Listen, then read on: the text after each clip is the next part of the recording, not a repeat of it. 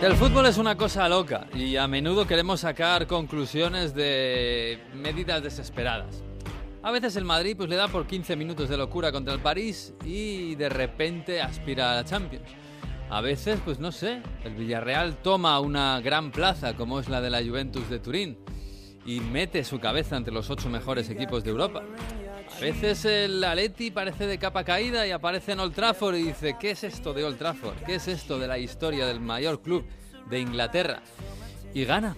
Y hay veces que el fútbol tiene explicaciones y hay veces que no, porque de repente hay un clásico y todo cambia. Y miramos al futuro. Hoy, ahora que tenemos un pequeño parón, queremos reposar. Tenemos ocho equipos entre los mejores de Europa y de esos ocho, tres son españoles, tres son ingleses, hay por ahí un alemán y hay un portugués. Y queremos saber cuál es nuestro sitio en el mundo, cuál es nuestro sitio en Europa. Hoy reposamos un poco lo que hemos traído en los últimos tiempos. Bienvenidos a otro episodio de Onda Fútbol. En Onda Cero. A ver cómo termina, casi nunca termina en gol, casi nunca termina en gol, casi nunca termina en gol. El Messi hasta el fondo, casi nunca termina en gol. ¡Gol! ¡Casi nunca termina en gol!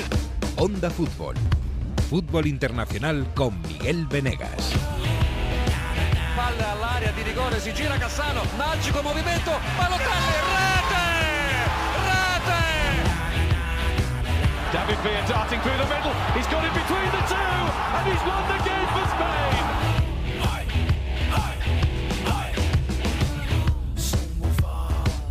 Onda Fútbol, episodio 25, que, con el que empezamos esta loca primavera de loco fútbol y loco tiempo. eh. Madre mía, cómo está lloviendo en toda España. Nos hemos pasado del Sáhara a la lluvia intermitente. Eh, hola Jesús López, muy buenas. Hola, ¿qué tal? Buenas, ¿cómo estáis? ¿Qué tal? ¿Todo bien? Todo bien, ahí estamos. La primavera alegra la- las caras, incluso en el Reino Unido, donde empieza a salir el sol. Mucho mejor estamos que los eh, matagigantes de la Premier, los de la FA Cup, que se han ido los dos a la calle este fin de semana. Ay, pobrecillos. Po- Sobre todo el- los del City Ground. eh, que, ay, es que esa historia del Nottingham Forest mola mucho. En Sí. fin. Bueno, Hola, no Mario más. Gago, muy buenas. Hola, ¿qué tal? Saludos desde el barrio de Garbetella de Roma. Ah. Aquí estamos en eh, Club Garbetella de Roma. eh. Hoy En un sale club, el sol. Sí, eso no sé. ¿En Roma los clubes abren a qué hora? Sí, en Italia la peña se llama Roma Club. O sea, una peña de la Roma es el Roma Club, ¿no? Entonces, bueno, uno de los barrios, me han dicho, más romanistas de la capital es este Garbetella. Y aquí en la, en la piazza Giovanni da Triora está el eh, Bar di Cesaroni, que es la sede de uno de los clubes de Roma. Y esto es espectacular, ¿eh? Aquí hay fotos con Totti, eh, fotografías de Bartolomei, de Rossi, Ay. eh, Batistuta. Bueno, estoy viviendo un poco de romanidad aquí dentro Ah. de este, este día post-derby. ¿Dó- ¿Dónde está eso? Está Todo eso para decirnos que estás en un bar, básicamente. Entonces, para decirnos que está desayunando en Roma. Siempre, Claro, a ver. como siempre, Estarás desayunando en Roma y además estarás desayunando un croissant, ya verás. Bueno, yo he visto, me ha mandado una foto y ponen en cartel eh, aperitivo alcohólico 6 euros. Yo no sé qué estás haciendo, Mario. Tú sabrás. No, no, no, no, no es hora, no es hora. Tendrás que ir a Aquí- Termini ahora a coger un tren o un algo. Sí, no, no está muy lejos, no está muy lejos de- del centro de Roma, pero esto mola mucho porque es lo que os decía, está, es el sitio donde se reúne mucha gente de Roma y fíjate, eh, Se- Sebastiano, de- ¿desde qué hace? Porque estoy aquí con los propietarios del bar, de, Mhm. ¿da cuándo è questo club? ¿Da cuándo? Del 1971, no? ¿Cuánto- Che da, che anno è questo bar qua che danno? 1971. Cioè, e qua venite a vedere le partite della Roma tutti i giorni, tutti... Quando, quando le fanno, sì. Quando le fanno le, veniamo, le vedono, sì. No, solo della Roma qua, tutti i romanisti. Sì, tutti i romanisti so, sì. Oh. Eh, come è stato a guardare il derby ieri? Meraviglioso, magnifico. Che devo dire di più? 3-0 3-0 a Lazio è tutto dire, veramente, si è tutto dire per tutto dire. È Non tutto si- dire. Eh, Non, si- non ci si aspettava di meglio, davvero. No, no hay nada mejor que ganar 3-0 a la Lazio. Fíjate, fijaos que venía la gente aquí, ha, ha venido uno dice, no, vengo a hacer la foto solo para mandárselo a mis amigos de la Lazio, ¿no? Que como para recordarle que ha ganado 3-0. Ahí no, van los de la Lazio a- al barrio, ¿sí o qué? Mi dice, c'è gente della Lazio qui dell'alta scuola capitale che viene qua qualche volta, no? No, no, no, non c'è nessuno, no. Non va nada, non c'è ness- nada, no. Nessuno. Nessuno, no, nessuno. No esiste, no esiste. L'altra squadra della città. Hay, un- hay una foto que pone, que con una pancarta que tiene aquí, pone la Roma non si discute, si ama. O sea, yo con esto ya... Oye, pero Mar- Mario, una pregunta que no nos oigan. Eh, si ayer hubiera ganado la Lazio, tú estarías en un bar de la Lazio entonces. que no Non se enteren, ¿eh? la- non capisco tu idioma, Jesús. Oye, ha sido un fin de semana de, de- de clásicos muy chulos. eh. Bueno, aquí en Sí, España sí, sí. ha sido chulo solo para una parte. Buongiorno a tutti, scusate. Claro. Ah, muy bien. En, en- en Italia, el, el Roma Lazio. Eh, bueno, en Argentina hemos tenido todos los clásicos a la vez: de Independiente Racing, que ha ganado Racing, el Newells eh, Rosario, que gana Newells, el empate entre Gimnasia y Esgrima y, y Estudiantes, y el Boca River, que ganó Boca 0-1. Así que, en fin, y en Inglaterra hemos tenido el Nottingham Forest Liverpool, que es casi casi un clásico del mundo del, del fútbol, Jesús. Un clásico olvidado, ¿no? Me parece. Sí, sí, un clásico red. Pero bueno, oye, este, es- esta semana, eh, bueno, lo primero, ¿cómo ha caído el, sorteo? Es verdad que hemos este fin de semana hablado un poquito del sorteo de Champions y tal, pero vamos a ponernos serios. Eh, eh, nos han tocado a los españoles, al Madrid el Chelsea, al, al Atleti el, el Manchester City, más allá de lo del Bayern, que descontamos, ¿no? Que el Bayern es súper favorito contra el Villarreal, aunque el Villarreal compite muy bien. ¿Nos temen allí o- o da la sensación como desde aquí, o por lo menos la que tengo yo, de que los ingleses ahora mismo son bastante superiores a nosotros, o por lo menos sobre el papel? Sí, a ver, no, no hay temor como tal, como había a lo mejor hace cinco años, cuando sí te tocaba un, un equipo de la liga, pero, Claro. pero hay respeto, por supuesto. Yo creo que esa es la mejor frase. El, el City sabe que el eh, Atlético de Simeone va a ser un hueso eh, muy duro de roer, muy duro de, de romper, ¿no? En ese sentido, en esa defensa. Y yo creo que es la mejor forma de definirlo. Eh, hace cinco años, si te tocase el Barça, el Madrid, el Atleti, era casi una sentencia de muerte. Ahora no es lo mismo ya, pero sigue habiendo respeto. Pero se sienten favoritos. Sí, sí, yo creo que sí, que el City se siente claramente favorito, Liverpool se siente claramente favorito. En el Chelsea, bueno, en el Chelsea hay un poco más de dudas. Hay un se le asterisco ahí, ¿no? Con la situación. Sí, es verdad que el equipo yo creo que se le ve en el campo muy seguro y muy, y muy bien últimamente, pero, pero claro, no es lo mismo porque no se sabe muy bien por dónde va a salir la, la historia. Luego comentaremos todas las historias de, de las eh, ofertas que sabemos que hay por el Chelsea, que son muchas Mm. y muy variadas y variopintas. Uy, madre mía. La, la subasta del Chelsea. Está, Rama- está Roman que no sabe dónde coger el dinero. O no, porque ya sabemos que el dinero se supone que no va para él. Es- No sabe dónde no coger el dinero. Eh, bueno, yo no me fío. Yo, yo es que esto no me lo acabo de creer. Pero bueno, oye Mario, eh, ¿y en Italia qué?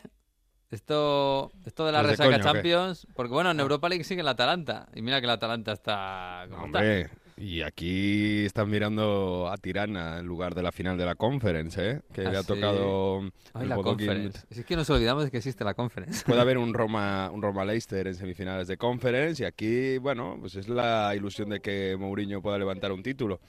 En el otro lado, en, en- en Europa League, es verdad, el Atalanta contra el Leipzig, bueno, se podría ahí meter entre los cuatro mejores, la verdad que equipo hay, pero es verdad que ha caído, mm, lo de la lluvia ha caído duro, ¿eh? porque mm, digamos que, hombre, es- era mm, ma- mucho menos esperada las otras eliminatorias contra el Porto y el Lyon de octavos de final de la Juve cayendo, pero caer como se cayó con el Villarreal, con, con el equipo. Se ha golpeado mucho a Allegri, aunque no va a caer, y se ha golpeado, bueno, pues a una Juve que, mm, que con esta forma de juego es muy complicado que consiga cosas en Europa, ¿no? Así que se, se vuelven los discursos de mm, qué tiene que hacer el fútbol italiano para volver a la élite, porque no, no está funcionando, al menos la forma de juego o la forma de, de organizar los equipos grandes de, de Italia. Claro, porque ahora mismo equipos grandes en Italia, grandes, grandes, por, no sé, por plantilla, no sé si por presupuesto, porque no sé exactamente cuál es el presupuesto del Inter ahora mismo,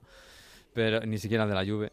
Pero bueno, se supone que grandes, grandes son dos. El que está siempre, que es la Juve, y el que tiene la pasta, eh, aunque está en un momento de impasse, no sé, de- de- de, De refundación. Sí, de refundación, por lo menos en el campo. Y, y el Inter, que pf, no sé, da la sensación, daba la sensación hace un año y hace menos de que era el, pues el nuevo aspirante a, tener el cetro de, de la- del fútbol italiano y de empezar a competir en Italia, en, en Europa. Pero, uf, entre la crisis que tiene ahora y que yo creo que, que contra Liverpool, aunque no hubiera entrado en esta crisis, tampoco tenía opciones. Bueno, hombre, tampoco estuvo tan tan desigualada esa eliminatoria. ¿Tú crees? sí. mm, al menos si, si, si, analizamos en el juego, no estuvo tan desequilibrado.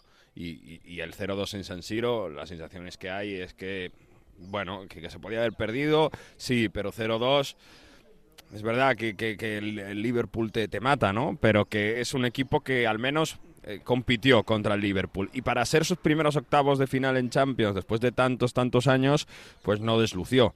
Si al, al Inter le hubiese tocado un rival quizá algo más asequible, si hubiese acabado primero de grupo, me, me dirás tú, porque que es lo suyo, ¿no? Pero bueno, eh, te podría haber tocado un, un, Ajax o que es primero de grupo, pues se pudiese haber metido en, en cuartos no, sí, de final. sí, Creo por, que el Inter. Por poder te puede haber tocado un Benfica, un. Exacto, bueno. Pero, claro. Benfica no, pero quiero decir que, bueno, para ser los primeros octavos de final del de, de Inter en muchos años, el equipo compitió. Y si, si consigue mantener este nivel de competitividad y de juego, de plantilla, hombre, yo creo que el Inter el próximo año puede meterse entre en los cuartos de finales de Champions League. Mm, bueno, pero ahora mismo, claro, ahora mismo, ¿no? Incluso en los últimos años. ¿Cuál es el lugar en Europa del fútbol italiano? Eh, da una sensación de, de, de subalterno. Eh, vamos, que, que, que, con todo el respeto del mundo, ¿eh? Pero, bueno, podemos ir incluso más allá. Da una sensación ahora mismo de que después de una gran etapa de hegemonía del fútbol español, nos hemos plegado todos a la Premier de alguna forma, quitando, bueno, el, el Bayern que sigue por allí quitando algunas esperanzas que de vez en cuando da el Paris Saint Germain más por plantilla que por juego y quitando la sensación de que siempre puede aparecer el Madrid porque Florentino puede hacer grandes fichajes o puede aparecer la Juve porque también puede armar un equipo me da la sensación de que en, entre todas las refundaciones que hay ahora mismo por Europa nos hemos quedado con la Premier y eso es una mala dinero, noticia ¿eh? El dinero está en Inglaterra y los grandes equipos están en Inglaterra. Y Pero Italia por no ahora solo no el dinero, Mario, el dinero está en París, está en incluso en Múnich, sí, está bueno, en Madrid. El dinero bien puesto, quiero decir. El, el, proyecto deportivo, un buen proyecto deportivo apoyado con dinero. Yo, sí, yo creo que la, la, clave aquí está, y lo hemos comentado alguna vez, eh, a, a, mediados de la pasada década empiezan a llegar los mejores entrenadores también a, a la Premier. Sí. Y, y, eso es importante. Y un cambio que también se dio y que no vimos es la revolución del de departamento que le llaman de Football Science. Eh, digamos, el scouting eh, modernizado, teniendo en cuenta, además de eh, el señor ojeador que va a ver al, a, jugar al jugador X toda la parte de estadísticas que se utiliza también. Todo eso ha sido una revolución de la pasada eh, década en, la Premier League y yo creo que es como decís, esa es la razón por la que el dinero se gasta mucho mejor ahora que antes y que, y que tenemos a Klopp, a Guardiola, a todos los mejores entrenadores de, de Europa, yo creo, o de los mejores en, en, la Premier. Yo creo que viene por ahí la historia. Sí, ahora mismo eh, quizás el, el, único país que tiene una cierta estabilidad en los banquillos, bueno, es que casi, casi, casi lo vamos a reducir solo a, a Klopp y Guardiola, ¿no? Que es un duelo de banquillos espectacular que lleva muchos años ahí. Sí, pero bueno, Pochettino estuvo muchos años en el Tottenham. Sí. Decir... No, y, y, y, sin estar muchos años podemos añadir a Tuchel, que está haciendo un trabajo fantástico sí. en el Chelsea, que bueno, este año vamos a ver, pero, pero contra el Madrid yo creo que sigue siendo favorito el Chelsea a pesar de todos los problemas que tiene. Y, y claramente favorito para mí. Pero sí, quizás hay una brecha en la Premier, ¿eh? porque a partir del tercer puesto, o sea, City, Liverpool y Chelsea quizás eh, son difícilmente tratables. Pero bueno, a partir de ahí ya hemos visto al Manchester United que, que con, con, cuatro cositas y con un buen juego se le puede desmontar fácilmente. Sí, a ver, lo de, lo de modernizar eh, el scouting y la forma de hacer precios deportivos, yo creo que eh, se ve bien en el United, que es el que no lo ha hecho. Yeah. Entonces se ve la diferencia gigantesca gastando tanto dinero. Claro, y se ve el, el, el dinero. United. ¿Dónde está el dinero? El dinero está en Manchester, en, el, claro. en el Old Trafford, pero claro, la, la última década del Manchester United es desastrosa. Claro, yo creo que viene un poco por ahí, ¿no? Uh, seguía Ed Woodward eh, llevando la, con mano firme eh, eh, la política deportiva y así le ha ido al, al United, ¿no? Sin, sin subirse a ese carro que empezó el Liverpool, no nos olvidemos, que yo creo que es el Liverpool de los primeros junto al City. De hecho, hubo a primeras a primeros de década pasado un trasvase entre la dirección deportiva del City y el Liverpool y hubo un caso ahí que no se ha hablado mucho de, de espionaje industrial, entre comillas. Hubo unas contraseñas que se despistaron por ahí de un club a otro. Un día tenemos que hablar de eso. Sí. Porque sí, sí, porque es muy interesante, pero eh, ahí viene un poco la, el origen de todo. El Arsenal se está subiendo a ese carro. Mm. Bueno, pues poco a poco. Eh, yo creo que eh, la modernización de cómo gastar el dinero también es importante. Pues sí, buscamos nuestro lugar en el mundo, no sé si detrás de los ingleses o no. Eh, esta es una discusión que tengo habitualmente con un colaborador habitual de Radio Estadio, de los nuevos, de los que de los de Edu. de- Hola David Timón, muy buenas. De la nueva camada. La nueva ¿eh? camada, la nueva generación. Pero, pero parco en discusiones, ¿eh? Sí, No- sí, sí, sí, sí, sí. nos No doy sí. mi brazo a torcer en esas. Podemos sí. estar 20 horas hablando tú y yo de fútbol y, discutiendo. No, es, es, es como um, realmente se terminan de pulir eh, las reflexiones y, Sí. y- y creo que hay que poner el foco. O sea, hablamos poco y mal, no tú y yo en este caso, que ni lo hacemos poco ni lo hacemos mal, pero sí que hablamos poco y mal de este tipo de cosas y, y me parece que un poquito a la ligera.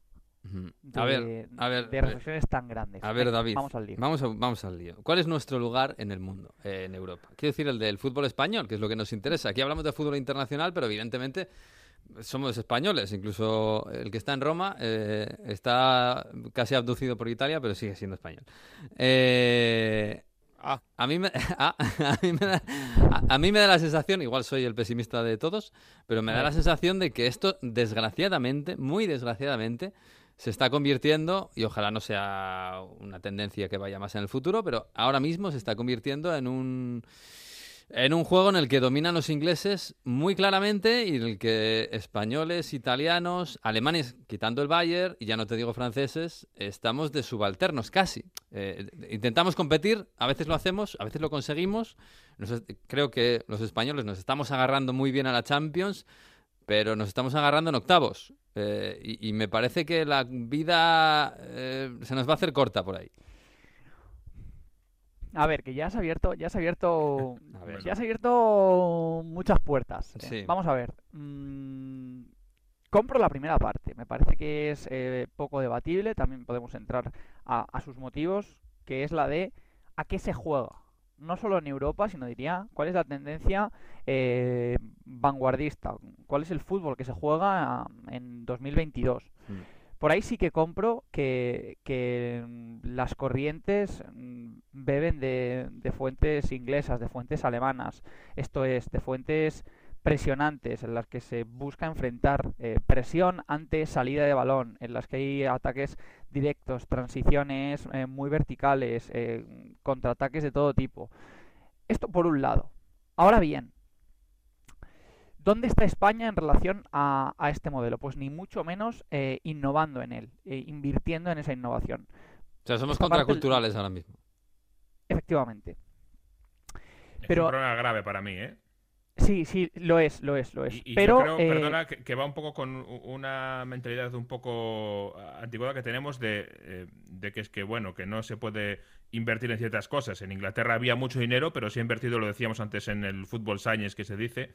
Eh, yo por eso me parece que es muy, muy eh, eh, adecuado lo que, lo que ha hecho la Liga con, eh, con Tebas con el tema de CVC, de que este dinero no se puede meter para fichajes, solo un 15%. Hay que meterlo en otras cosas, en renovar el estadio, en invertir en, en- en eso, en conocer más el fútbol. Y yo creo que por ahí es donde nos hemos quedado atrás, que eh, no conocemos el fútbol y hay nuevas formas de hacerlo a través de estadísticas, a través de estudios que, que no tenemos en España.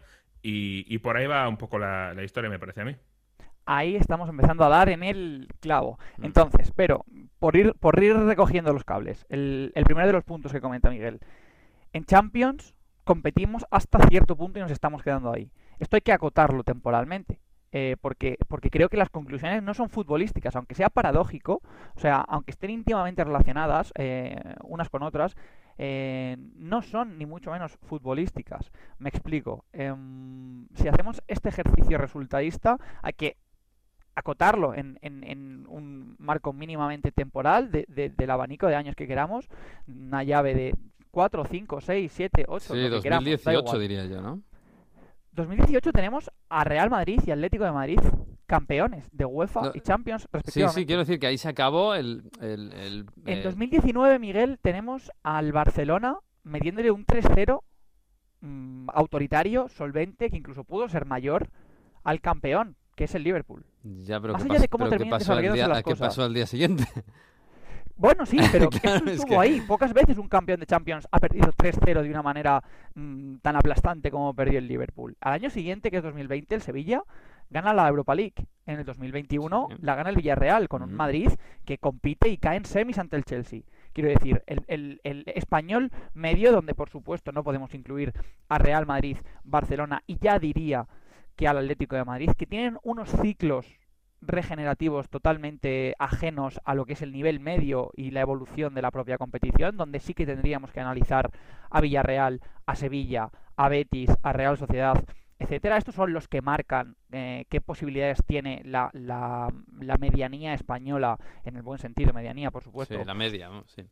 Sí, de competir cuando sale de, de sus fronteras. Entonces, ya digo, el español compite. ¿Por qué compite? Porque su escuela de entrenadores, eh, que, diseña, que adapta las piezas que tiene a lo que se está jugando, a lo que tiene que hacer para ganar, responde. De una manera u otra, responde, como hemos visto en la Europa League. Ahora entramos a, ese caso en esta semana pasada. ¿Dónde hay que poner el foco? En la sociedad y en el dinero. Efectivamente, ese es el tema. Eso es lo que marca la perspectiva a futuro y eso es lo que explica por qué hoy en España se toman las decisiones así.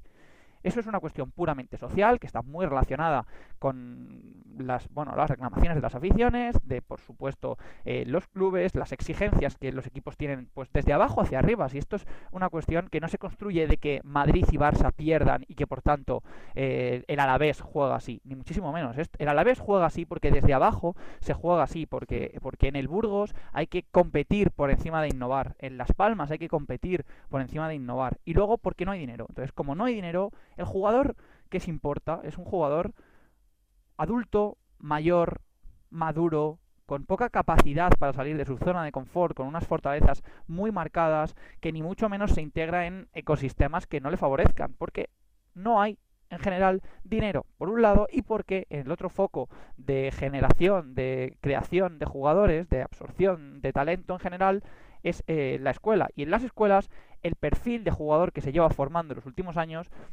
poco o nada tiene que ver con el que se ha ido formando en Alemania, en Mm. Inglaterra, incluso diría en Italia y Francia. Entonces, estos jugadores... Pero-. Sí, pero David, yo creo que has dado la clave diciendo lo de, lo de la, la, mm, la- la zona media, ¿no? La clase media de los, de los equipos españoles. Yo ahí yo creo que no veo tanto problema a nivel competitivo. De hecho, yo creo que Claro, la no lo es, Europa no lo League es. ganado por el Villarreal eh, es el gran ejemplo. Eh, En Italia no se gana la Europa League desde 1999 con el Parma, ¿eh? Bueno, O sea, una, una cosa eh, sobre eso, porque yo creo que también nos hemos eh, engañado un poco nosotros mismos. Y, y lo que voy a hacer sé que es impopular, pero yo creo que, que es una reflexión que hay que, hay que hacer. El, el gran éxito del Sevilla en la Europa League es un fracaso en la Champions League.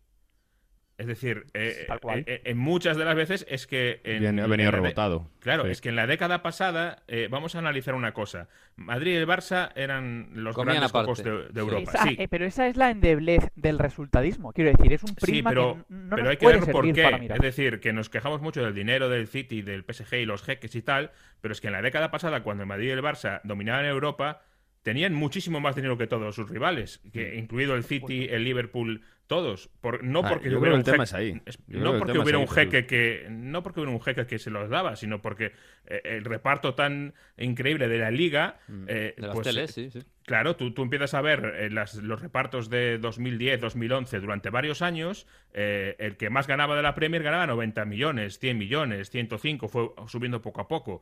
Y mientras el Madrid y el Barça cada año tenían 140. sí. Y pasaba lo mismo. Y la Premier era, el, el que más dinero daba. O sea, mucho peor si lo comparas con la Serie A, etcétera. Claro, aquí hay una lectura que, que es verdad, yo, también lo discutía mucho aquí en la redacción, que yo me he pasado la década prodigiosa, digamos, del fútbol español, en la que Madrid, Barça, incluso Atleti, el que más mérito ha tenido seguramente en, en Europa, quizás junto al Liverpool, a lo mejor el Dortmund en alguna ocasión, pero vamos, tremendo. El Madrid y el Barça eh, dominaban Europa absolutamente, que para muchos es la época de Cristiano y Messi, y muchos lo, lo reducen a Cristiano y Messi se han marchado. Eh, yo, yo decía, bueno, eh, esta es la liga de los dos mejores equipos del mundo, pero quizás no es la mejor liga del mundo si todos los demás se han convertido en subalternos, pero vamos, de una forma escandalosa, ¿no? Y Claro, el Madrid Barça yo- les meten ocho en cada partido. Yo estaba en Inglaterra y veía llegar a jugadores españoles en masa cada verano, porque claro, Claro, porque no a podían. partir del cuarto puesto todos venían Había a, un a la abismo, Premier. efectivamente. Claro. Y eso, y eso ahora mismo en, la- en- en Alemania puede pasar, esa brecha del Bayern para abajo, quizás. Pero bueno, es una, es una brecha muy diferente. Y en, en Inglaterra, habiendo una brecha del tercero para hacia abajo, una brecha de fútbol más que más que incluso económica y, y, bueno, otras muchas razones, que no es simplemente la económica y la de resultados, no, esta, no me da la sensación de que sea tan grande. Pero el Eintracht elimina al Betis, es así. Claro. Sí, pero vale. Ahí está- eso es ahí el resultadismo que tampoco. eh, Eso puede ser un. Eso también es verdad que puede ser una anécdota. Igual que el Eintracht le marca un gol en el 120 al Betis, eh, Donnarumma falla y el Madrid le, mar- le, le remonta al París. Quiero decir que ahí sí que el- el- la discusión. eh, Sí, hay es que verlo quizá en varios años y no en uno. Claro. eh, probablemente Pero- porque una, una eliminación es fácil que Me- suceda por muchos factores. Compro pero- más, el, compro más el, el West Ham le elimina al Sevilla, no porque le elimine, sino porque el Sevilla no es capaz de, de competir bien contra el, contra el West Ham. O, más, el West Ham sí es capaz de competir contra el campeón Sevilla. A mí, más que el resultado en sí mismo, eh, creo que lo, lo único que interesa de las eliminaciones o, o de las eliminatorias en sí es el análisis. Y esto es va a sonar vacío, pero mm, aplicad la, la profundidad que consideréis. Esto es, merece ser eliminado por... Ahí es donde se encuentra el punto competitivo. El Betis claramente merece ser eliminado por el Eintracht. Mm. Claramente es un equipo muy superado. Y con todo y con eso, compite. El Betis sobre compite, porque no tiene capacidad para responder a lo que está proponiendo el Eintracht. No la tiene a día de hoy. Es un equipo topado en, un nivel y en el siguiente nivel donde se encuentra el Eintracht, no futbolístico, pero sí competitivo, no tiene respuesta. Cosa que no ocurre, por ejemplo, con el Sevilla. Mismo caso al, al- parecido al del Betis. Es el de la Real Sociedad. La Real Sociedad merece, objetivamente, perder contra el Red Bull Leipzig. ¿Qué ocurre? Que compite, está cerca de ganar su eliminatoria, sale con un empate de Leipzig. Este es el, el- el- el nivel actual de, de estos equipos españoles que están sobrecompitiendo en escenarios para los que no están adaptados porque no tienen un modelo que haya evolucionado lo suficiente como para competir, como para fichar, como para integrar nuevas piezas que en escenarios de pues de presión, de contraataques, de idas y venidas, de espacios puedan responder. Tienen que jugar. Además, estos dos casos me parece que son el, el paradigma absoluto, porque hay otros dos que están en un escalón absolutamente superior, que son Sevilla y Villarreal. Villarreal ya lo hemos visto, o sea, no hay más que decir. Es justo vencedor de, de una eliminatoria ante una Juventus de Turín en Turín. Quiero decir, mm, más que merecido, eh, puesto entre los ocho mejores equipos de, de Europa. Sí, sí, pero, pero siendo, Sevilla- siendo esto no, verdad, el, Sevilla- el Villarreal pasa con un, con un penalti en una segunda Sí, sí, parte en la que seguramente lo normal es que Jugando la italiana. eh, eh, la, la Juve lo hubiera marcado en la primera parte, lo- más o menos lo normal, quiero decir que... Que, que también es resultado, ¿eh? Que, ojo, ole por el Villarreal, que le ha competido súper bien al- a, la Pero no Juve. hay, no hay un, no hay un componente de azar tan alto. Hay, hay un enorme diseño de partido, un- un- una conjugación de las piezas, una coordinación, una estrategia de Emery a la hora de tomar las decisiones que no tienen Betis y, y Real Sociedad. Quiero decir, eh, eh, esto van por ahí los tiros. Ya, ya. Por Oye, y- ejemplo, y, que y tú- otra cosa, porque eh, vale que Dime. yo eh, hemos competido en los octavos de final de la Champions, es evidente que hemos competido, muy bien, hemos competido, pero hay otro, hay otro, otra discusión habitual eh, que tenemos siendo y es muy superiores, eh, o sea, muy inferiores en este caso Sí, los españoles. sí, Miguel, sí, que esto es esto es, o sea, es donde encuent- se encuentra el verdadero valor de competir y no solo el valor, sino el, el peligro, el problema. O sea, eh, más allá de que compitas o no, que hoy puede estar bien, pues de cara a tu relato, de cara incluso a, a- a seguir mentalmente conectado al resto de tu día a día, es una mala perspectiva. Sí, para claro, porque viene. han pasado los octavos, ahora vienen los cuartos. Evidentemente, por ejemplo, en clave Real Sociedad, yo lo he comentado mucho con la gente de la Real Sociedad que me pregunta sobre el tema. Es una lectura negativa. O sea, el modelo debe evolucionar. Y Claro, cuando hablo del modelo, hay- hablo de la dirección, los jugadores y, por supuesto, el planteamiento del entrenador. Está muy bien refinar un plan, que es algo que se ha hecho mucho en España. Y ya digo que se hace de abajo a arriba. Los equipos aprenden a competir Mm. con lo que tienen a ultranza, sea como sea. Es pragmatismo absoluto y ultracompetición, que es lo que tú y yo realmente hablamos muchas veces, Sí. Miguel. Lo optimizados que están los equipos. En, en pocos sitios están más optimizados que en España. Ahora bien, ¿son mejores los equipos? Ni muchísimo menos. ¿Son mejores los jugadores? Faltaría más. Mm. La perspectiva hace que, que aunando estas dos variables dentro de X tiempo, X además es bastante poco, los equipos sean peores. No tengo ninguna duda. Ahora bien, a día de hoy siguen compitiendo porque la respuesta que se da desde, mm, desde los banquillos principalmente, que, que los entrenadores hacen maravillas con lo que tienen, pues es todavía decente de cara a, a escenarios donde Mm. claramente son superados. Bueno, los mm, entrenadores hay de todo, pero, pero yo quiero ir un poco más allá, porque el año que viene va, a llegar Mbappé al Madrid, van a llegar grandes fichajes, el Barça parece que es- está reconstruyéndose bien, vamos a ver qué recorrido tiene. Eh, pero yo voy más allá, eh, porque además de competir, además del resultado, hace falta que esto se convierta en un espectáculo, porque si no, la gente acaba, de ver- acaba terminando por no verlo. Eh, y ahí también creo que tenemos un gran hándicap con este eh, nuevo modelo del que hablaba con Jesús, del fútbol, los entrenadores alemanes que han llegado a Inglaterra, que han cambiado buena parte de los equipos grandes ingleses, que han tomado parte de la cultura que ya había, porque el Brentford sigue jugando a lo que jugaba y ha dado una vuelta de tuerca a esto y juega y, y hay veces que hace un gran espectáculo. El Brentford, perdona, fue de los primeros que, que empezó con este camino de, igual incluso hasta un poco exagerado, de Mm. utilizar las estadísticas para, para los fichajes. Allá por 2013, 2014 Sí, ya lo estaba el, el Moneyball inglés. sí, sí. Eh, sí, porque al final el, el dueño del Brentford también tenía una, una casa de apuestas que hacía, eh, entre otras cosas, eso. eh, de la- esa casa te ponía un asesor para comentarte, mira, de este partido hace esto, esto, esto, y tenían un método matemático por el que siempre se supone que siempre ganabas, porque Mm. eh, lo que ganabas, perdías por un lado, lo ganabas por el otro, y siempre acababas, salías ganando. Y era un método simplemente matemático eh, basado en estadísticas. Y eso lo aplicaban a- al scouting y de hecho yo sé que hubo algún entrenador que, que no quería fichar por el Brentford porque eh, se enteraba un poco de cómo iba a ser y decía, bueno, a mí me va a decir un ordenador a quién tengo que fichar en vez de elegirlo yo. Y, y eso poco a poco, esa, esa percepción ha ido cambiando, seguramente también el método se ha afinado y se ha matizado, pero eh, es una nueva forma de, de ver el fútbol. Pero ya ma- más que a eso, la tecnología, yo hablo del estilo, del fútbol, del espectáculo. El, el poner un partido en la tele o irte a un estadio y, y- y- y disfrutar, pase lo que pase. Eh, a mí me parece que también en, en España, eh, no, no sé si decir que estamos eh, atrasados, nos hemos quedado en un modelo que nos ha dado mucho éxito, el del tiki-taka, que no es fácil convertirlo en un gran espectáculo, que lo hemos convertido en el pasado eh, y hemos sido campeones del mundo. Pero a veces, cuando eso no, se, no es excelso, se convierte a veces en un poco tedioso. Y quizás eh, el, el- el reflejo sea el West Ham-Sevilla. Yo hablaba de que al Sevilla le, le convenía un partido aburrido. Y claro, hemos llegado al punto en que eh, equipos españoles contra equipos ingleses o, o contra el Bayern, el Villarreal, me, pasa, me va a pasar lo mismo. Nos convienen partidos aburridos. Y eso, joder, tampoco es una buena noticia.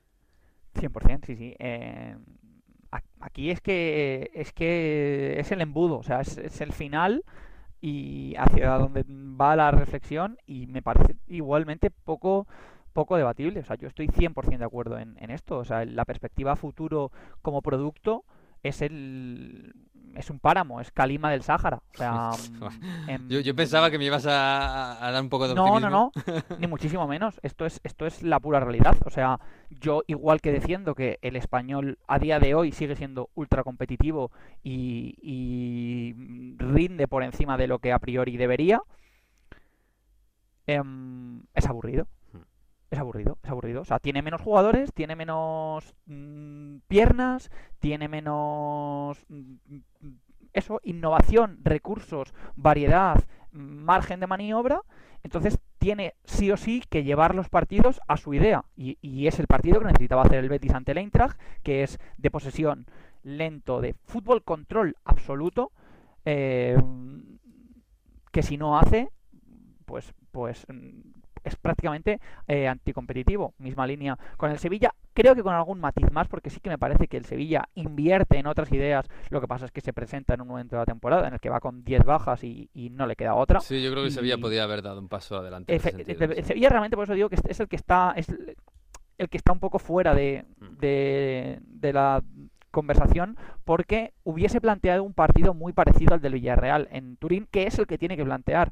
Pero, pero voy a lo mismo con, con la Real Sociedad de Imanol. La Real no puede directamente aplicar su idea, esa salida desde atrás, esa construcción desde abajo, lenta, pausada, saltando líneas, asentándote en campo rival, presionando. No puede hacer nada de eso ante el ante un Leipzig que no negocia su presión, que no le importa exponerse a que a que le filtren la pelota, a que le giren el juego, a que le hagan daño incluso eh, durante durante el inicio del partido, porque va a seguir insistiendo hasta que fuerce el error. Entonces ese esa mm, esa premisa base que hay desde el último de la Liga Smartbank hasta el cuarto, hasta el quinto de la Liga Española de evitar el riesgo a toda costa, Mm. está mm, perfilando, está refinando un, un modelo de fútbol que se, se mantiene competitivo en su esencia a día de hoy, pero que carece de, de como digo, de perspectiva Sí. de cara al futuro.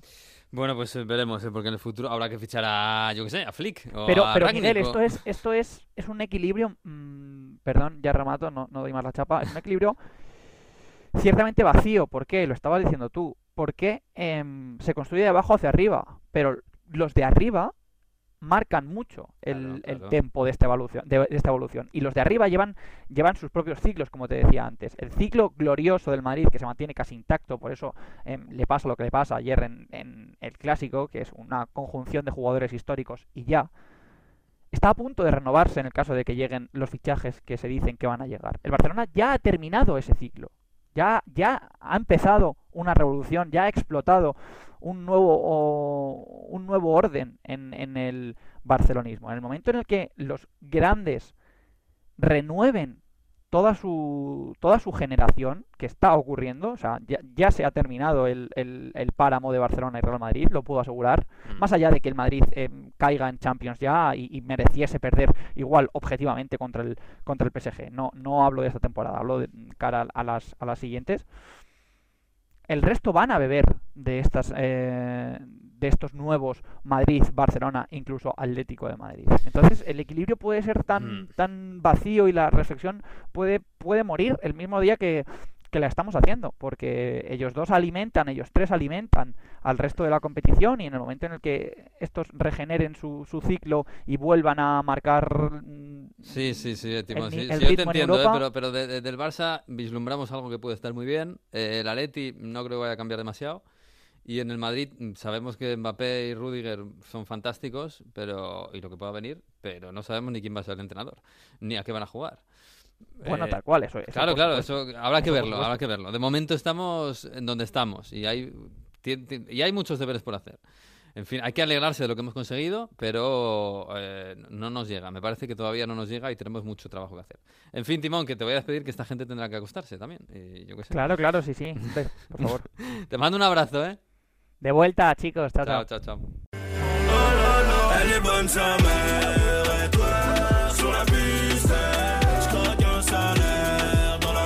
Ay, pues sí, si buscamos nuestro lugar en Europa, en el fútbol español, pues imaginaos el fútbol francés a estas horas, bueno, a estas horas y las próximas horas y días hasta el mes de junio, que empezará el mercado de fichajes otra vez. Messi Terradil, Manu Terradillos, muy buenas, la Francia que madruga. Grande Hola, ¿qué tal? ¿Cómo estáis? Hola, Bien. ¿qué tal? Un saludo a todos. Está- está- nosotros estamos bien, ¿vosotros qué tal? ¿Se- ¿Estáis entretenidos por ahí o...? Bueno, es- sobre es- Lyon. es un- Estáis es con el poco rugby, fi- ¿no? Más, allí Sí, con el Seis Naciones y el Gran Hola. Slam.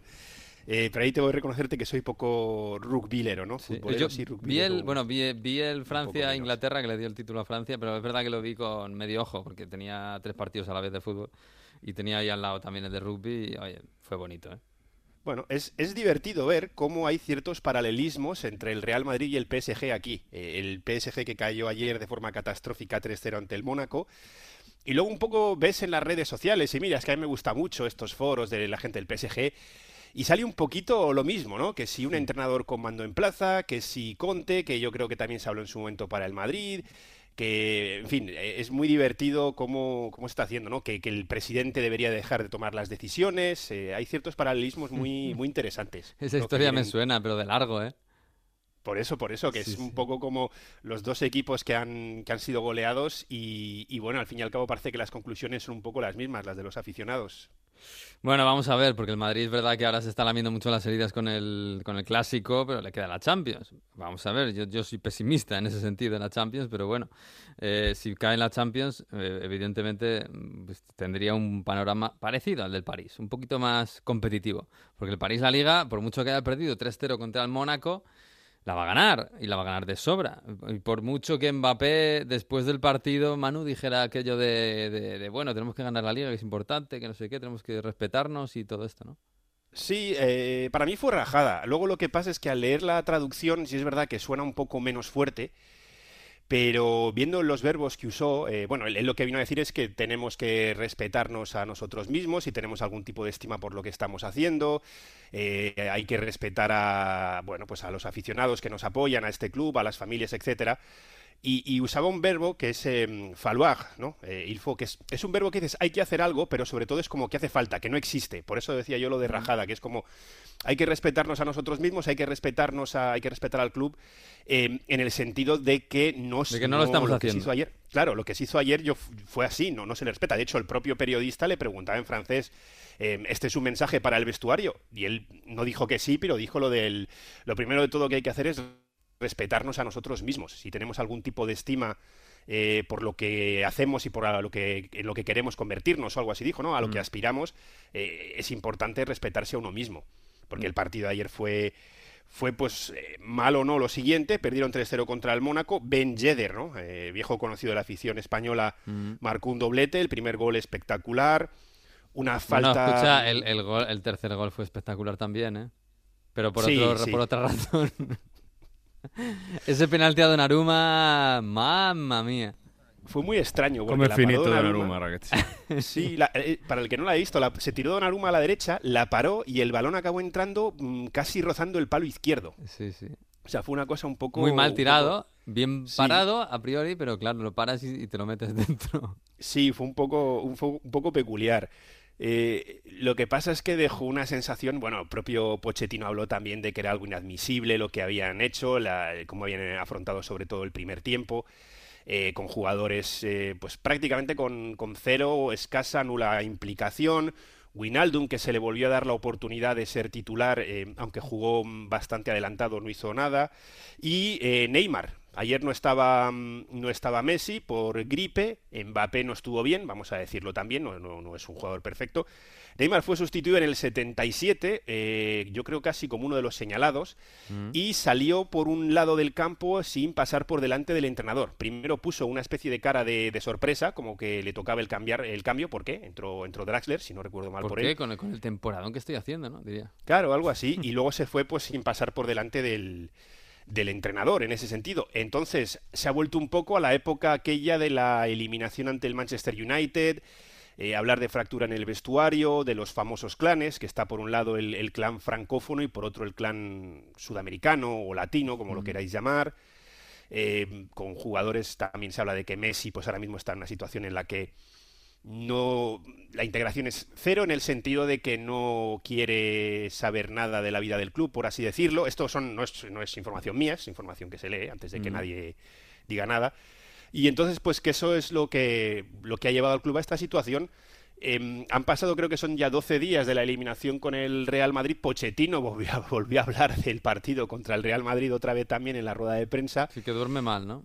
Sí, eso lo dijo antes, lo de que les iba a llevar tiempo dormir bien de nuevo y ayer vino a decir otra vez eso, de que desde, desde la eliminación, eh, bueno, desde el partido ya dijo, ya había habido algún resultado malo y ya con la eliminación como que parece que el equipo bajo los brazos o, bueno, como que ha entrado en una dinámica distinta un poco más, eh, digamos, con, con la indolencia como palabra más descriptiva en ese sentido. La liga, bueno, pues no peligra, Ayer ganó al Marsella, el Marsella al Niza en el, el otro partidazo que había, que coincidía con el clásico, por cierto. eh, para bueno, luego, luego se dice que no la gente no ve fútbol francés, claro, si, si el partido bueno lo pones con el clásico. Pero vamos, que el PSG tiene 12 puntos sobre el Marsella, se ha, ha subido ahí el, el Rennes a la tercera plaza, eh, que está ahora a 13 puntos, y Niza se cae, Niza se cae a la cuarta.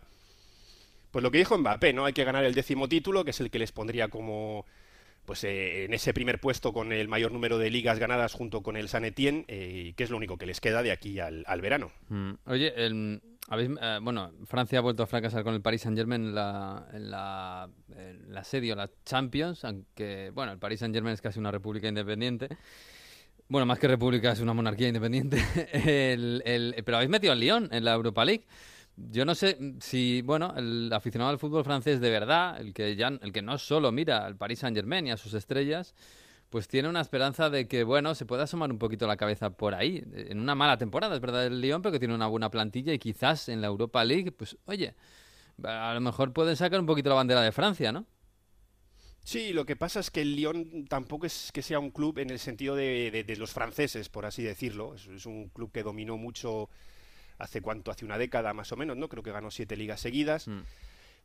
y está teniendo una temporada que dices, bueno, si estuviese haciendo un fútbol muy bueno, pues a lo mejor, ¿no? Podría ganar cierta simpatía en ese sentido. A ver, no es un club odiado, ¿eh? Ni mucho menos.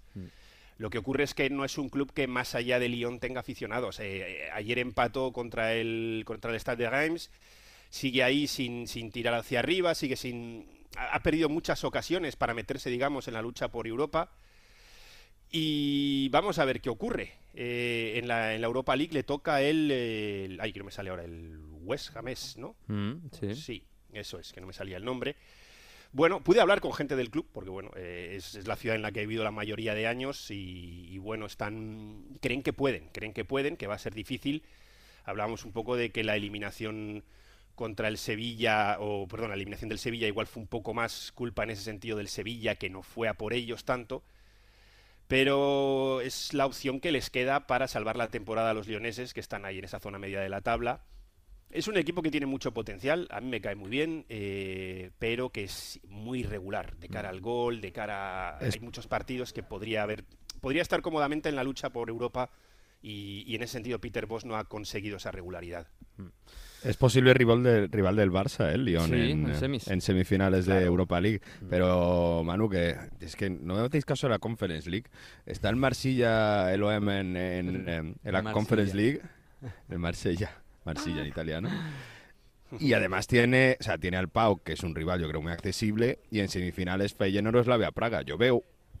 Una final no, no quiero decirlo Roma-Marsella, para no gafar. Eh, sí, no la quiero gafar, pero, hombre, Bueno, es bonito eso. tiene pinta, ¿no? Sí, La Roma tendría que eliminar al Bodo Glimt y al PSV Eindhoven.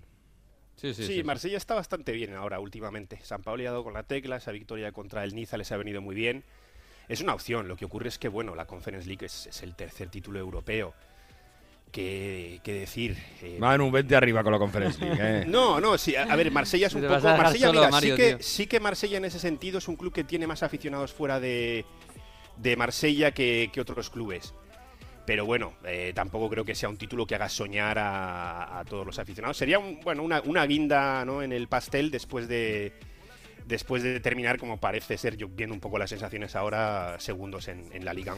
Pues sí, el Marsella es siempre un equipo loco y, y a veces maravilloso. En fin. Oye, Bueno, ¿le, hemos, ¿le hemos puesto a Manu la musiquita por debajo para que se calle como en los Oscars? efectivamente. ¿Puede ser? Este- Sí, bueno, o en Radio Estadio Noche alguna vez, ¿eh? Me ha pasado también. No, hombre, tampoco te pases, Nacho. No hace falta echarle así abruptamente, solo con cuidado. Un abrazo, Manu, ¿eh? Un abrazo, una, una cosita, mira, por si os queréis reír, mal Ah. de mucho, no sé cómo decís, mal de mucho consuelo de tontos o mal de Sí, mucho consuelo sí. de todos, está circulando ya entre los aficionados del PSG un, un tuit falso, más falso que un billete de 12 euros, de Mbappé diciendo, eh, visto lo visto, ya no quiero venir, y No al emojis Barça. riéndose, claro, después de lo, de lo ocurrido ayer, eh, pero bueno, eh, oye, por poner una sonrisa a, ya, a lo ya, que está ya. sucediendo. Que por ahí que eso, que por ahí no, no, esa batalla está perdida. Un abrazo, Manu. Un abrazo a todos. Adiós, adiós. Vamos a hablar de la Premier.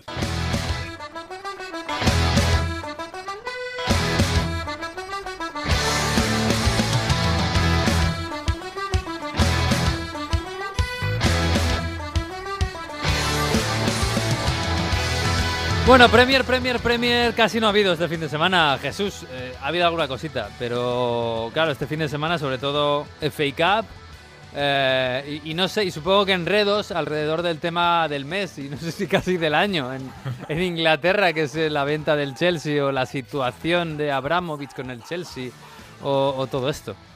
Enredos ha habido, pero sobre todo en un despacho de Nueva York, ¿no? Donde está el banco de inversión que ha contratado Roman Abramovich para eh, que se encarguen del proceso de venta del Chelsea, que esta semana, pues como decíamos, ha llegado a un momento importante que es cuando se ha cerrado eh, el plazo para presentar ofertas, para formalizar todas las ofertas. Y la verdad es que hay una cantidad de ofertas enorme, un abanico muy grande eh, de todos los colores y tipos. eh, o sea que va a tener donde elegir, ¿eh? El bueno de Roman Abramovich. Y ojo, porque eso puede ser un problema, ¿eh? Porque mm, ahí empieza ya a haber noticias de que, claro, ¿qué pasa eh, si las ofertas por el Chelsea son de eh, ciudadanos de un país como, por ejemplo, Estados Unidos, que tiene eh, sancionado a Rusia? Em, y empieza a haber por ahí alguna, algún problema porque además de todo esto es una buena ocasión para que el Chelsea salga ganando en el sentido social porque hay varios eh, candidatos que eh, proponen el Golden Share, el darle más voz a la afición dentro del Consejo de Administración, eh, por supuesto invertir en el estadio es una de las grandes promesas. recuerda que Stanford Beach pues tiene solo 41.000 espectadores y se ha quedado ahí un poquito eh, un poquito atascado, eh, para suerte de nuestros amigos los familia, la familia Crossway, ¿te acuerdas? Sí, que todavía tiene derecho a luz Tienen luz, el derecho igual se lo han quitado ya, pero, pero luz la tienen. Claro, porque los permisos de Abramovich para renovar el Stanford Beach al final los tenía, ¿no? Sí, al final de todo los había conseguido, había conseguido hacer un medio chanchullo con el, con el council, con el ayuntamiento local para que fuera el, ayuntamiento el que impulsara el proyecto y de ese modo, eh, digamos que legalmente iba por otra ruta y ya no podía, eh, no había lugar a la reclamación de la familia Crosswell, que son, recuerdo, los que viven enfrente de la, o una de las casas que viven enfrente de la eh, tribuna principal y que decía que si se la ponía en más alta, pues no le iba a llegar la luz a su casa. que eso en Londres es un bien muy preciado. Exactamente. Luz hay uno, dos, tres cuatro días al año, o sea que no, está mal. De todos modos, fíjate, hay muchas eh, ofertas eh, que han trascendido, habrá otras que no hayan trascendido, que no sabemos, pero por ejemplo, el Saudi Media Group, una oferta desde Arabia Saudí, pero eh, privada, en este caso no pública, aunque diga la Premier que la del Newcastle también era privada, pero bueno, en fin, ya sabemos. Sí, es el fondo de inversión que pertenece al Estado. Eh, exacto, eh, con lo cual no hay mucho que decir. Y la, y la privada tampoco es que es, privada, sí lo es, pero tampoco es que no tenga nada que ver con, lo público. Sí, porque yo me imagino que yo creo que eh, no se llaman oligarcas los saudíes, pero yo creo que será parecido, ¿no? sí, bueno, uno de los cabezas de esa propuesta tenía, de esa empresa, Saudi Media Group, tiene en el Twitter, en su, en su cabecera, una foto con Bin Salman. Entonces, bueno, por ahí ya vamos, vamos viendo cómo va la cosa. otra de las ofertas que me ha llamado la atención es, fíjate, la del presidente presidente de la Federación eh, inglesa, eh, inglesa, no, Internacional de Atletismo, Sebastián Coe. Anda. Sebastián Coe se ha juntado con un ex eh, presidente del Liverpool para hacer entre los dos una oferta para comprar el Chelsea. Pero este tiene tanta pasta, Cohen. Sí, sí, pues debe ser. Porque es el, ex, el ex atleta, vamos. El ex atleta, el ex, atleta, ex comité organizador de los Juegos Olímpicos de Londres 2012 y ahora, como digo, presidente de la Federación Internacional. pues eso, se ha eh, juntado con eh, Sir Brockton. Además son dos Sirs, ¿eh? Sir Brockton y Sir Coe. Hmm. sería una oferta, desde luego, con mucha alcurnia. Y vamos a ver si pueden o no puede, eh, si pueden o no pueden convencer a, Roman Abramovich. bueno, hay muchas. está desde luego Goeli, el Boeli, perdón, el millonario suizo que tiene una, hmm. un consorcio con otros socios para entre todos por, por el dinero. Eh, y otra de las eh, más llamativas es la de la familia Ricketts, que controla los eh, Chicago Cubs en Estados Unidos. Así que por ahí va la cosa. son algunas de las ofertas que hemos ido sabiendo que han trascendido, porque ellos mismos, sobre todo, lo han dicho. Pero, y algunos de ellos, aunque sean esos los cabezas, digamos que tienen el respaldo financiero de otras entidades, otros socios, para poder hacer frente a esto que se decía que mm, pedía Abramovich 3.000 millones de libras que otras voces decían que es que esto no vale más de 1.500 millones y, hay alguna filtración que dice que alguna oferta se podría acercar a los 2.000 millones. Ya, ya veremos qué es lo que pasa con eso. Uf, bueno, pues, menudas cifras, la verdad. Sí, sí. Es, tremendo. Al final esto, claro, lo que, lo que tiene... Bueno, supongo que va a depender de a quién quiera vendérselo a Abramovich, que al final no, no, no, ha dicho nada, quiero decir, de motivos eh, en, principio, pues el que más pasta le dé, se supone. Mm, y, de todos modos, esto lo que va encauzado es a que cuanto antes se venda el club mejor para que no haya más problemas, ¿no? Ya, sea de jugadores que se vayan, ya sea de patrocinadores que se vayan, ya todo esto, ¿no? Es que el, club corre peligro grave del bloqueo y del colapso eh, económico, no tanto de no tener dinero, sino de poder usarlo, ¿no? De, el colapso de, del flujo de cajas si, si esto se alarga mucho, con lo cual, obviamente necesita resolverlo rápido. El favorito, según dicen, es el que hablábamos de ese consorcio eh, encabezado por, por Boeli. El suizo. Eh, por el suizo. Ese dicen que es el favorito porque además eh, se ha encargado de, ir filtrando que estaría dispuesto a hacerlo todo muy rápido, que tiene todo abrochado y que si le eligen a él, que antes del próximo partido de Premier League podía estar hecha la operación. Eso ha dejado caer él. O sea, en 10 días, vamos. Sí, sí, muy poquito. Hay, oh. hay parón internacional, pero vamos, dos semanas. Ya veremos. Yo creo que aquí el problema es que toda la información que tenemos viene de filtraciones de partes y, y por lo tanto son interesadas. Mm. Y el que más tiene que decir, que es Roman Abramovich, es el que no va a decir nada Mm. hasta que, que se anuncie una decisión. O sea Bueno, que- También te digo que a Abramovich estoy pensando que también le interesa que esto cuanto antes se vaya y llevarse la pasta, no sea que al final Bueno, se la pasta no se la va a llevar, ¿eh? Se supone.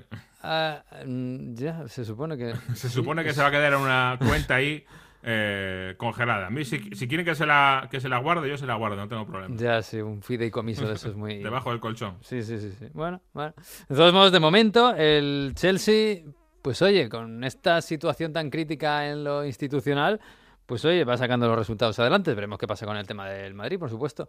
Pero, pero bueno, vamos a ver. Eh, 0-2 ganó al Middlesbrough y está en la semifinal de la FA Cup, que además le ha tocado el Crystal Palace. O sea, de repente parece que al Chelsea le salen las cosas. Sí, eh, le toca al Crystal Palace y por otro lado van el City y el Liverpool. Así que eh, la suerte ha estado de- del lado de Thomas Tuchel. El partido ante el Middlesbrough, recuerdo el Middlesbrough, que era eh, con el Forest el, eh, el matagigantes de esta competición.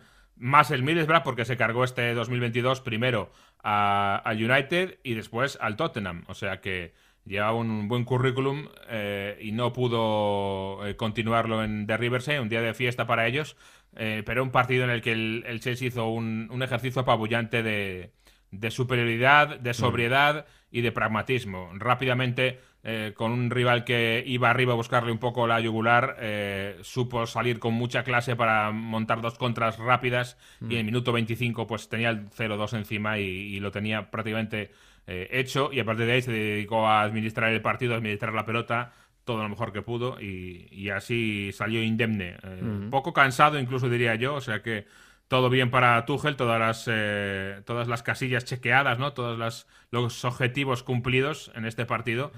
Eh, y ahora, hasta se ha, por cierto, se ha permitido el lujo de dar descanso a algunos. Por ejemplo, decía Tuchel a Jorginho, Mm. y lo dijo así de claro, eh, ya que se va a jugar tanto Italia ahora en, esta, en este parón, pues he decidido darle un descanso más prolongado. Eh, me deben una muy grande los italianos y, voy a cobrármela, ¿eh? dijo Tuchel. O sea que ya veremos que, cómo se la quiere cobrar. Bueno, a ver, cómo acaba, panetones. a ver cómo acaba lo de los, italian- los italianos con Jorginho. De todos modos, hasta, hasta marcó Lukaku, que fue titular. No sé, fue un poco como. Es verdad que fue como, como re- reconciliarse con todos, ¿no? Incluso jugó el equipo más al ataque, porque jugaron con, con tres media puntas y un delantero. O sea que, bueno, bueno, vamos a ver si esto hay continuidad. No sé contra quién juega. cosa, Marcó Lukaku y es verdad que la jugada del gol en sí a mí me gusta porque eh, es una, una acción de contragolpe en la que Lukaku al final eh, la empuja, pero el pase es bueno, la sincronización con el delantero, con el movimiento es buena. Pero yo lo he visto durante el partido a Lukaku un poco desconectado. Mm. Eh, muchos pases de los centrocampistas que intentaban ser verticales y encontrar ahí a Lukaku para despejar la jugada, normalmente no lo encontraban. O no leían bien su movimiento, o no se lo daban en buenas condiciones. Pero la mayoría de esos pases buscando a Lukaku de forma eh, vertical eh, se perdían. O aparecía alguien, un defensa, y se anticipaba. Eh, al final no llegaban a, a buen puerto. Y yo creo que todavía falta mucho y eso es lo que mejor hace Kai Havertz como delantero centro Sí. falso 9. Y, y en Lukaku no, no se lo he visto todavía. ¿eh? Sí, joder, fíjate lo, lo que decíamos en octubre de, de este Chelsea con Lukaku y, y al final vamos a acabar con Havertz de, de falso 9, que es lo que fue el año pasado. Pero bueno, como así ganaron la Copa de Europa. claro, y por cierto, eh, y con Havertz de falso 9, eh, una vez pasado el mal momento que ha tenido el Chelsea eh, hace un par de meses, el Chelsea lleva ahora todo victorias desde el empate con el Liverpool en, en Copa de la Liga a ceros, Mm. pero eh, empieza a tirar para atrás y son todo victorias desde el 18 de enero cuando empató en, en Brighton. Y, eh, y la semana anterior, el partido anterior había perdido contra el City. Desde entonces, desde el 23 de enero, es que son todo victorias. 23 de enero, ¿el año pasado cuando empezaron a ganar? Pues por ahí más o menos, porque Ah. llegó a finales de enero también eh, Thomas Tuchel. Mm, Pues a ver, ¿eh? A finales de enero, es verdad, llegó a finales... Pues entonces, pues por ahí, incluso puede que más tarde. Y mira cómo acabaron, madre mía, esperemos por Pues el... por ahí andas. Y ya te digo, la, La eh, excepción es esa final de la Copa de la Liga que perdió en penaltis con el Liverpool. Eh, eh, durante el partido fue 0-0, o sea que Sí. tampoco perdieron. Sí, sí, sí. No, si al final lo, lo difícil a este equipo es marcarle un gol, está claro. Y va a seguir siendo así, me parece. Eh, bueno, las semifinales mm, Chelsea-Crystal Palace, que en principio el Chelsea pues, favorito para llegar a la final de Wembley. Y hombre, un City-Liverpool. Liverpool ganó en el City Ground, que era lo que nos quedaba, ¿no? De- a, a los románticos, en el to- Nottingham Forest. El, el Liverpool ganó ese, otro de esos partidos que gana, pues bueno, porque es el Liverpool, supongo, no sé. Porque Sí. con muchos suplentes, con casi con- parece que hasta con pocas ganas.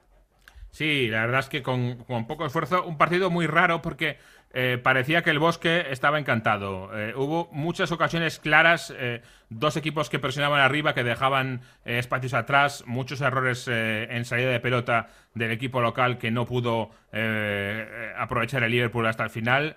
Y también tuvo algunos errores el Liverpool y algunas contras el Nottingham Forest que eran muy importantes. ¿eh? Después del 1-0, en los últimos 10 minutos de partido, el, el Nottingham tuvo sobre todo dos muy, muy claras. Una que se pedía penalti, que para mí eh, lo podía haber pitado sin ningún problema, el penalti de, de Alison Becker y hubiera cambiado la cosa. Pero ya te digo, parecía que el punto de mira estaba totalmente eh, eh, desviado. Un, un partido, como digo, con, con muchos errores, mucha presión, eh, poco fútbol combinativo, pero, pero muchas ocasiones que aparecían de repente de la nada y que, tal y como aparecían, las mandaban al limbo. Todos, ¿eh? Sí, sí, sí, sí. Bueno, y si, bueno, haciendo rotaciones eh, Klopp eh, y, y las semifinales, yo ya imagino que Klopp sacará equipo titular en la semifinal contra el Manchester City. A ver, vamos a ver, porque es una semana. Mira, a calendario, de Semana sí, Santa, sí. ¿eh?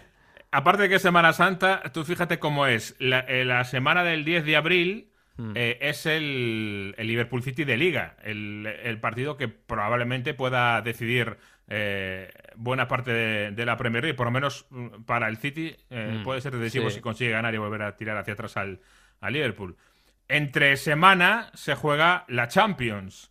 El Liverpool tiene Benfica, el City tiene al Atlético de Madrid. Bueno, es que encima, es que ya no solo la siguiente semana que la Semana Santa, la anterior. Quiero decir, Claro, sí, bueno. el City tiene Atlético de Madrid. Liverpool, Liverpool. Atlético Madrid, Liverpool. no está mal, ¿eh?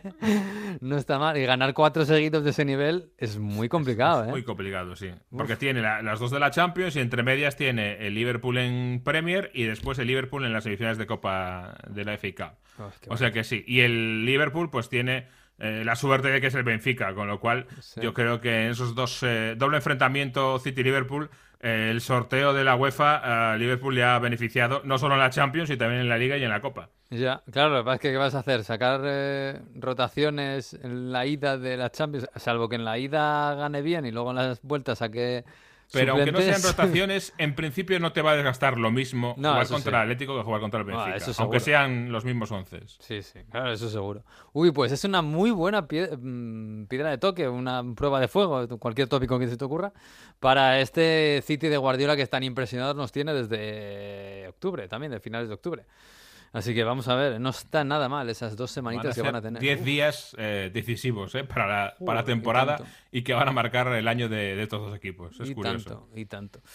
En fin, bueno, pues nada, pues eh, esto- los ingleses qué hacen este fin de semana, ¿no? Un amistosito y ya está, ¿no? Claro, descansar, porque no...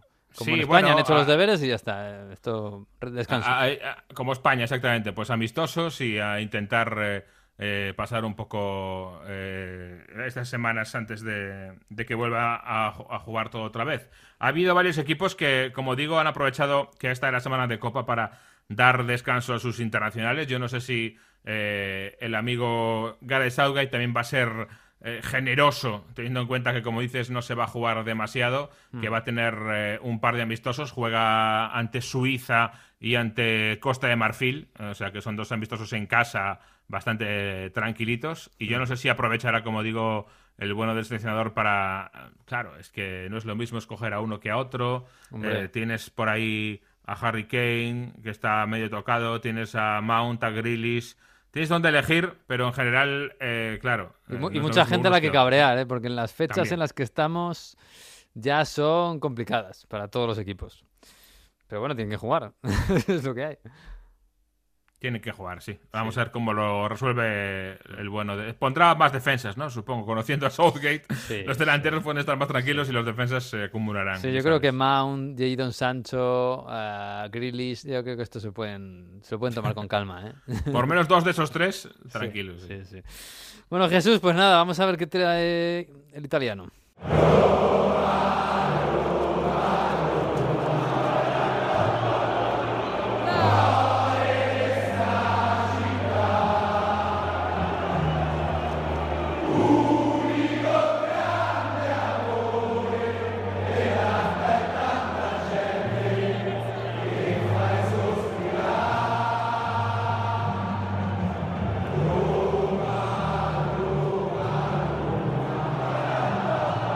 Ha puesto meloso Mario, claro, ayer estuvo en el Olímpico y nos ha traído el himno de la Roma, que es muy bonito. Bueno,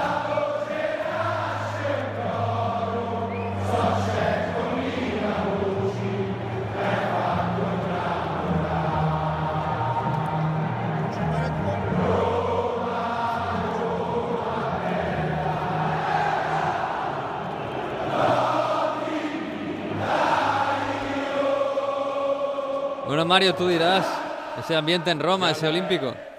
Gialla come il sole, rosse come il cuore mio, dice l'inno della Roma, Gaetano, propietario de este club de Garbatella, que le llamaban al teléfono ahora, te sonaba, sonaba el himno della Roma, eh, c'era il cellulare. Eh, sì, sì. Stava al cellulare eh, delle persone. Eh, tu, tú en questo club da, da tanti anni, eh, tienes este club desde hace muchos años, por aquí han pasado Totti, han pasado Di Rossi. Qua sono passati tanti giocatori, anche quelli vecchi, perché questo è un Roma Club, è, uno dei primi Roma Club a Roma del 1971. uno de los primeros clubes de, de Roma. Aquí eh, decíamos es un barrio de romanisti, un barrio de la Roma auténtica. Esto aquí se respira romanità por, por, los por todos los sitios, ¿no? Eh sì, sì, eh, qua diciamo eh, ci stanno tanti, tanti iscritti al club, eh?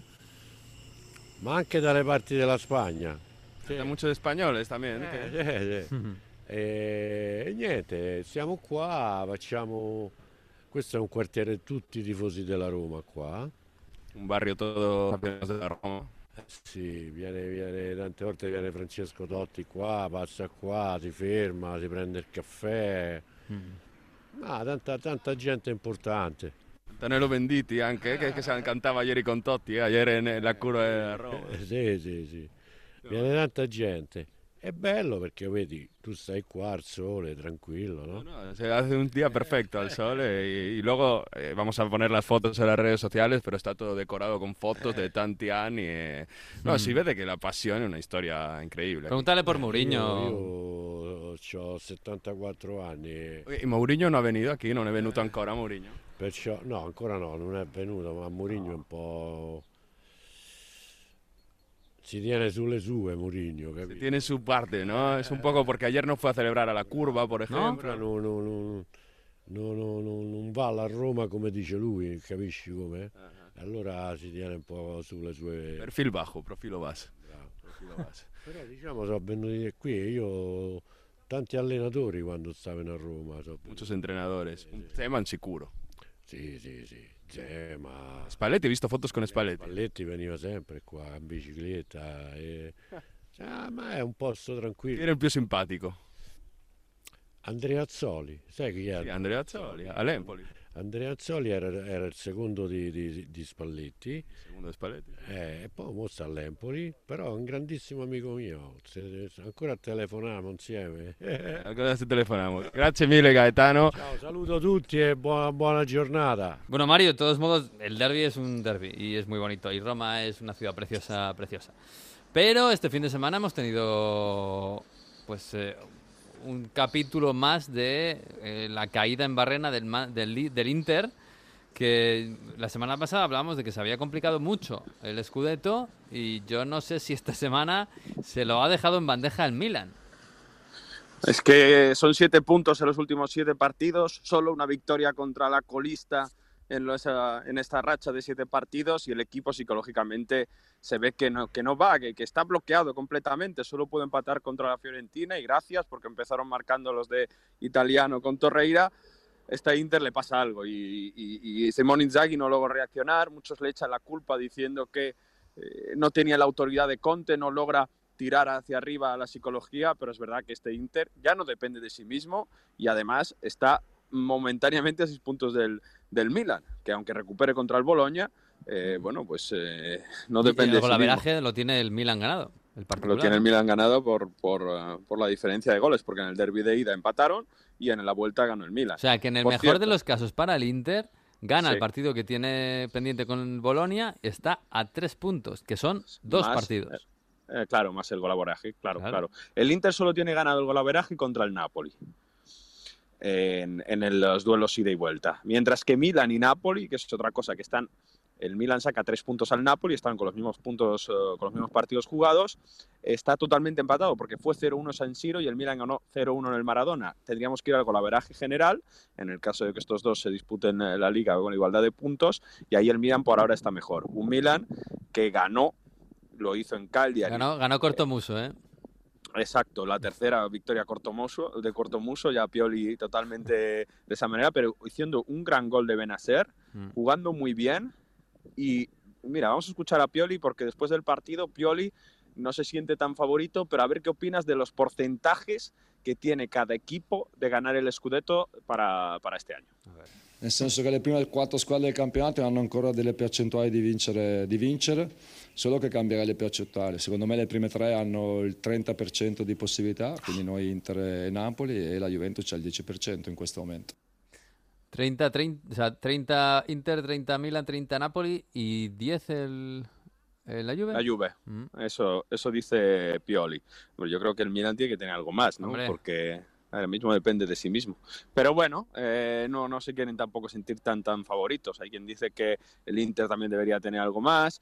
En fin, eh, después del parón, Juve, Inter, y va a decir mucho a ver si se recupera el Inter y, y qué va a pasar. Por cierto, hay dos equipos que van a ser jueces en este final. Uno es la Fiorentina, que ya ha sacado un punto contra el Inter, que va a jugar contra los otros tres, y otro el Sassuolo, que está muy bien. Así que, bueno, Mm, El interesante. Sassuolo contra los grandes suele rendir bastante mejor.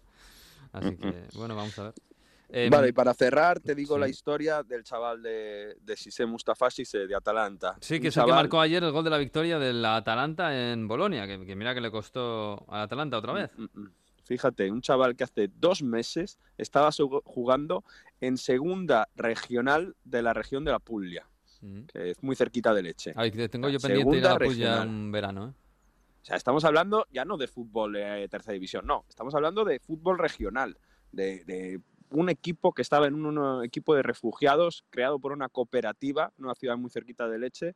El chaval que, que estaba ahí, bueno, pues un poco casi sobreviviendo porque había llegado en Italia, de- a Italia desde Guinea en 2019, que es huérfano de padre, que, que estaba a punto, eh, un poco buscándose la vida. La Atalanta se fija en él, fíjate cómo hace la Atalanta, es, es increíble. Fijarse en un chaval que está en una división tan abajo, lo lleva a Zingonia, la ciudad deportiva de la, del Atalanta, apenas ha jugado cuatro partidos con el equipo primavera del Atalanta, ha marcado tres goles.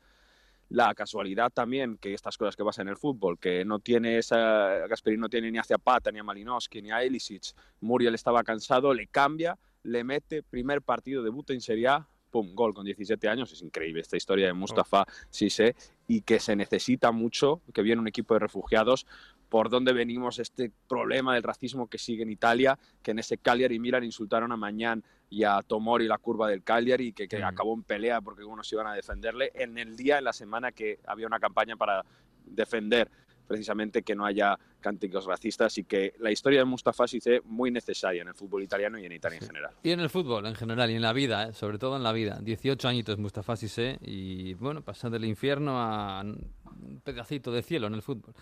Precioso, sí señor, Italia nos trae estas cosas.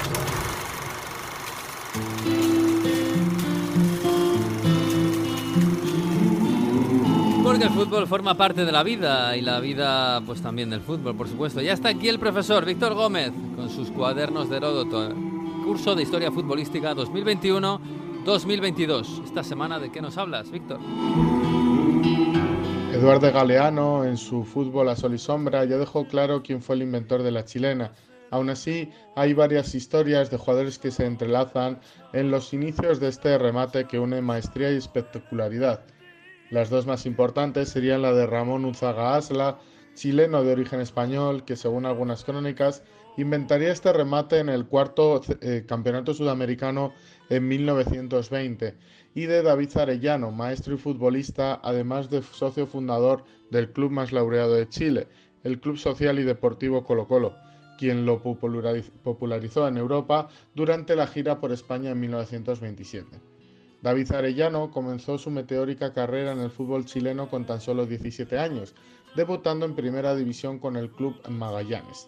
Pero su proyección histórica comienza en 1925, cuando abandona el Magallanes por una grave crisis institucional y funda junto a otros jóvenes el Club Colo Colo. Este club rebelde, fundado en 1925, tomará el nombre de un, de un líder mapuche, pueblo aborigen originario de Chile. El club chileno pasó a la historia dos años después, pues es el primer equipo de Chile que realizó una gira por el viejo continente. Arellano no dudó en hacer popular la chilena, un remate que encandiló al público español por su potencia en el salto, la elasticidad y su estética. Fue una verdadera revolución para el fútbol de esos tiempos. Pero por desgracia, si recordada esta gira en Chile es por un, motivo muy diferente, un trágico acontecimiento que tuvo lugar el 2 de mayo de 1927 en Valladolid. Colo Colo se enfrentaba al Real Unión de Valladolid y la mala suerte se puso del lado de los chilenos. Arellano, en una disputa con un defensa, fue golpeado con las dos piernas en el estómago. Ante los gestos de dolor, fue retirado en camilla y moriría pocos días después en un hospital por una peritonitis. Testigos directos de la acción fueron sus propios hermanos, Alberto y Lorenzo, que eran jugadores de Colo Colo. No, era algo casual estos choques frontales con los jugadores chilenos, pues eran jugadores aguerridos que demostraban su poderío físico en el, en el, choque, en el cuerpo a cuerpo. Incluso llegaron a asombrar al propio Zamora, portero histórico español, quien declaró que los jugadores chilenos se jugaban la vida frente a la portería. Su cuerpo fue repatriado en 1929 y actualmente descansa en el mausoleo que tiene el club en el Cementerio General de Santiago. Colo Colo tomó una decisión histórica y vestirían siempre de luto. Jugarían desde 1927 con una cinta eh, horizontal de color negro en la manga izquierda. Este luto comenzó en España con la selección catalana, la que Colo Colo ganó por 5 a 4. Ya en su patria, Colo Colo mostró por primera vez el luto el 24 de julio de 1927 en un encuentro ante, el combinado, ante un combinado italo-español a quien derrotó por 4 a 0. En 1930 ya recibían el apodo de los enlutados y en 1974 se tomó la decisión que hoy en día prevalece de colocar la cinta negra sobre el escudo, del escudo del club en la camiseta. El club más laureado de Chile no ha olvidado sus raíces y todavía hoy en día, jornada a jornada, siguen recordando a David Arellano como uno de los héroes de la historia de Colo Colo. Sí, la increíble historia de Colo Colo y el luto eterno de Arellano. Sí, señor, qué bonita historia y qué trágica, Bueno, pues hasta aquí nos, nos, nos, quedamos. Aquí volvemos la semana que viene o la siguiente, no sé, porque esa semana que viene tenemos parón, parón de selecciones. Los italianos y los portugueses tienen cosas que hacer y a lo mejor nos asomamos por aquí, pero la temporada regular de Onda Fútbol volverá dentro de dos semanas, a las puertas de otra jornada de Champions. Que lo pasen bien, que disfruten de esta semana y de la primavera y adiós.